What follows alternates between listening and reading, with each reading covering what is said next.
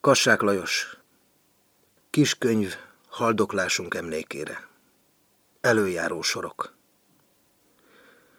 1944. március első hetében fáradalmaimat kipihenni Zircre utaztam. Ekkor már Budapesten azok számára, akik ízlelni tudtak, keserű utóízű volt az étel, és akik egy szebb, emberségesebb világ után vágyódtak, összecsuklattak elhagyatottságukban, vagy elutaztak arra felé, amerre néptelenebb a táj, és békességgel szolgáló a természet. Így indultam el én is, menekülőn innen, és bizakodón abban, ami felé robogott velem a vonat. Havas, szép tél volt, fehérbe öltöztek a bakonyfái, és egészséggel tápláló az éles hegyi levegő. Jó vidék volt ez testnek és léleknek. Íz lett az étel. Visszasegített magamhoz a csönd, és hosszúkat aludtam. 19-én délelőtt azzal köszönt ránk a szomszéd, hogy Budapestre bevonultak a németek. Ez a szomszédunk repülőszázados volt, abból a fajtából, akik a reakció emlőjén nevelkedtek, és mindenképpen készen állottak a németek előtti behódolásra. Hihetetlen volt a hír. Kételkedtem benne, bárha rég tudtam, hogy ennek az eseménynek be kell következni. Kifejeztem kétségeimet, de ugyanakkor valami riadt döbbenet vett rajtam erőt. Éreztem, hogy a verem szélére értünk, ahol a végső pusztulás leselkedik ránk. Izgalmas és elszomorító volt ez a nap. Semmit sem tudtam biztosan, de éreztem, hogy minden lehetséges. Este korán feküdtem le, dühöngött a vihar, ébren tartott az idegesség, és aztán hallanom kellett, hogy erre a csöndes, behavazott tájra is megérkeztek a németek. Az országút szélén állt a lakásom, és hallottam, amint a csöndes éjszakán átdöbörögtek a szövetséges megszállók motorkerékpárjai, autói és tankjai.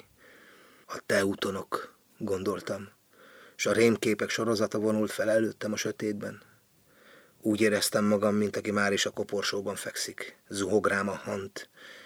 Hiába is védekeznék ellene, élve eltemetnek ezek a pillanatok. Hát csak ugyan igaz az a hír, amivel a repülő százados lepett meg délelőtt. Vége volt a pihenésnek. Úgy szűköltem, mint a megriasztott állat. Minden tagon fájt a bizonytalanság érzéstől. Az utolsó pillanatban, mielőtt még az igazoltatások megkezdődtek volna, visszakerültem Budapestre. De akkor már se otthont, se érdemes munka lehetőséget nem nyújtott ez a város. A néma hosszú haldoklás folyamata indult el. Nem élet volt ez, már csak jelenlevés, nem találtam meg a segítő közösséget, és az itt következő kis könyv szövegét valahonnan a legmélyebb énemből ástam ki a komor, nyugtalanító éjszakában. Azt mondhatnám prózai költemények, amik a régmúlt gyermekkor emlékeit idézik, s a jelentől szenvedő lélek sóhajait rögzítik le a papíron. Nem okos tartalom ez, de talán őszinte, mély emberi megnyilatkozás. Kötetlen líra, amit csak az alkotás belső törvényei fegyelmeznek és tartanak össze. Nem tanítóírás, hanem rokont kereső szavak gyűjteménye. Üzenet embertől emberhez. Hangulatok, amik a szív mélyéről fakadtak fel. Inkább az értelemhez szólnak, mint az első rész, de ezek sem külső megfigyelések. Hogy az egészről milyen véleménye lesz az olvasónak, nem tudhatom előre, Annyi azonban bizonyos, hogy magamat adtam bennük azért, hogy megközelítsem a művészi tökéletességet. És azért is, hogy rokonérzést váltsak ki azokból, akik áttekintik a fehér papírlapokra vetett fekete betűimet. Íródott 1944 májusától 1944 karácsonyáig. És most itt állok egy új világ küszöbén, még fáradtan kicsit a riadalmaktól, de sok jóra való szándékkal a jövőre. Visszahangzó múlt. Római egyes. Prózában énekelek. Fáradt és keserű vagyok-e fáradt és keserű világban. Kíváncsian nézek körül, látok-e valamit a sűrűre kötött rostán át, és az arcom, amely oly szelíd és biztató volt, belesápad az irítségbe. A járda tövében két csacsi áll a kordéjával, és emberek tolonganak körülöttük, az utca népe, mintha két falusi rokonunk üdvözlésére gyülekeztek volna egybe. Dézsre friss vizet hoznak ki a kocsmából, két legény emeli orruk elé az edényt, s valaki előlép a tömegből, hogy cukorral kínálja meg őket. Ekkor már dél van. A karmelitáknál három haranggal harangoznak, s fent a magasban keringenek a galambok, fehér szárnyaikkal a kékeget csapkodják. Az egyik csacsi örömében, mint a részegek ordítozni kezd. A másik egyszerre mind a két lábával hátra rúg, hogy szikrázik a verőfény. Mindenki nevet a gyülekezetben. A szemek becsukódnak, és az ajkak felhasadnak. A hangok, mint a könnyű szappan buborékok szállnak a magasba. Elvegyülnek a lila és rózsaszín szegélyű felhőkkel, s lassú imbolygással tovaúsznak a láthatatlan szelek irányában. Gyermekkoromra emlékszem.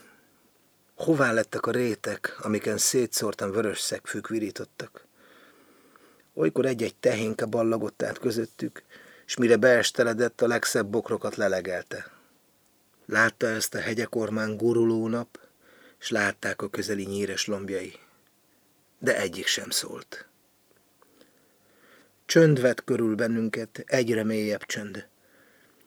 Közben mindenki hazagondolt, és aki tehette, már is megvetette éjszakai fekhelyét. Római kettes. Kint ültünk a házunk előtti padon, kelet felé néztünk, és láttuk, hogy a hajók már útra keltek. Tizenhárom vén árbócos, valahonnan a nagyon régi időkből. Bejárták az ezer egy tóvidékét és India sárga öbleit, ahol rumot, illatos fűszereket és hatalmas bálákban cukornádat szedtek fel. Akkor még én is könnyen hajóra szállhattam volna. Mi az egy gyereknek? Bizalmas viszonyban voltam a törpékkel és az óriásokkal. Értettem az állatok nyelvén. Holdas éjszakákon, ha kutyánk üvöltött az udvar közepén, a hegyi erdőkből hallani véltem a farkasok visszhangját. Hallottam, hogy a kakas sarkantyúi ípengenek, s hogy a macskák milyen keservesen sírnak, miközben a tűzfalak élén száguldoznak. Csak szólnom kellett volna valamelyiknek, hogy segítsen át önmagam határain. S kitágul előttem a tér, a kapuk megnyílnak akár Bagdad, akár Szent Louis felé, ahol a Missouri beleömlik a Mississippi-be, s a hullámok kedvező szelekkel ragadnak tovább a tengerek felé. Az álombirodalmában bolyongtam pántlikás és virágos vőfélybottal a kezemben. Remélhettem, hogy az erdőszélen találkozom a királynővel, és ezért nem fogott ki rajtam a fáradtság. Remélhettem, lehasalhatok a patakhoz, amiben az élet elixír csörgedez, Remélhettem, egyszer majd meghódítom a világot hegyeivel és völgyeivel, s szörnyű, feneketlen barlangjaival, ahol malomkőszemű sárkányok őrzik Dárius kincseit. És végül remélhettem, hogy utólérem a barátomat, aki után olyan emberfeletti kitartással rohanok a lázóráiban. Római hármas.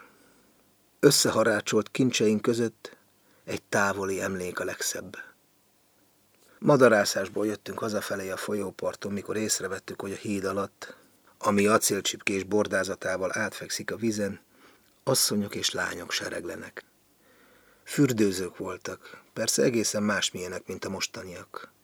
Hosszú bőruhákat viseltek, papucs volt a lábukon, csinos főkötőt akart a hajukat, nehogy bármiképpen is paráználkodásra vetemedjék a szellő, ami gyöngéden körüllengi őket.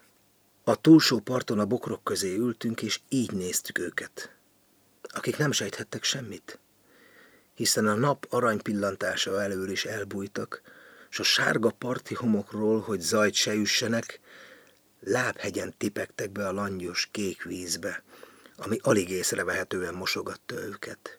Megemelte a ruhájukat, bőszoknyájuk olyan lett, mint az óriási ballon, s a felső testük erre-arra ringatózott, hajladozott, mint a száraikon hajladozó, ringatózó virágok.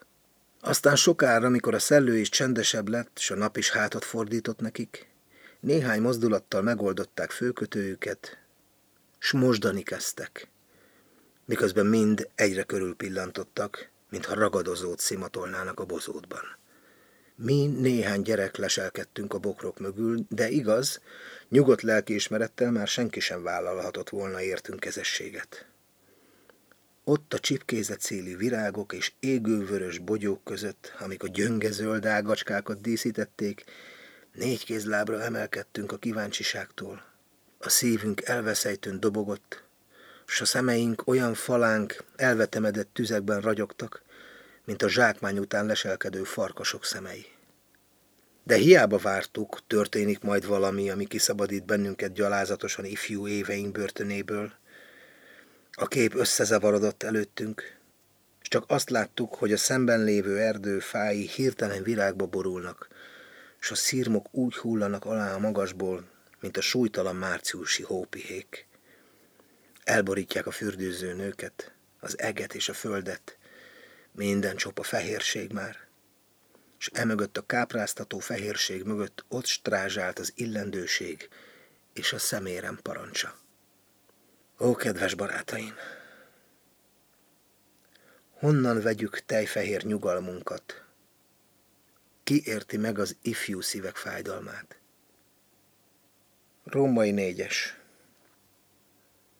Az erdőben, ahol az ösvény a hűvös, gyöngyvirággal és ibolyával körülnőtt forráshoz érkezik, egy házra bukkantam. Elhagyott ház valahonnan a 15. századból. Vörös terméskőből építették, most üresen áll. Az ablakok függönyeit leengedték, s a kapuját beszögezték.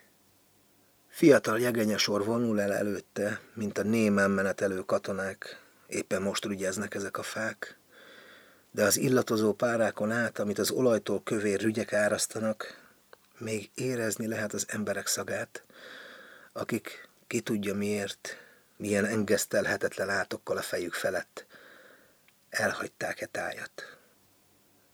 Hiába is kíváncsiskodnál, hogy kik tanyáztak itt, kegyetlenül hosszú és farkasétvágyú tél volt, és különben is tudjuk, az idő befedi a vándorok lábnyomát. Kong minden. Lehet a befalazott kápolna harangjait cibálja a szél. Vagy lehet a föld alól szivárognak elő a különös hangok, ahol a halottak panaszolják sorsukat. Ne kérdezz hát, ne firtasd a titkot, ami nem a tiéd. Néha súlyos fekete felhők gyűlnek össze a vidék felett, és varjú seregek kárognak, amiket nem lehet megkülönböztetni a gomolygó felhőktől.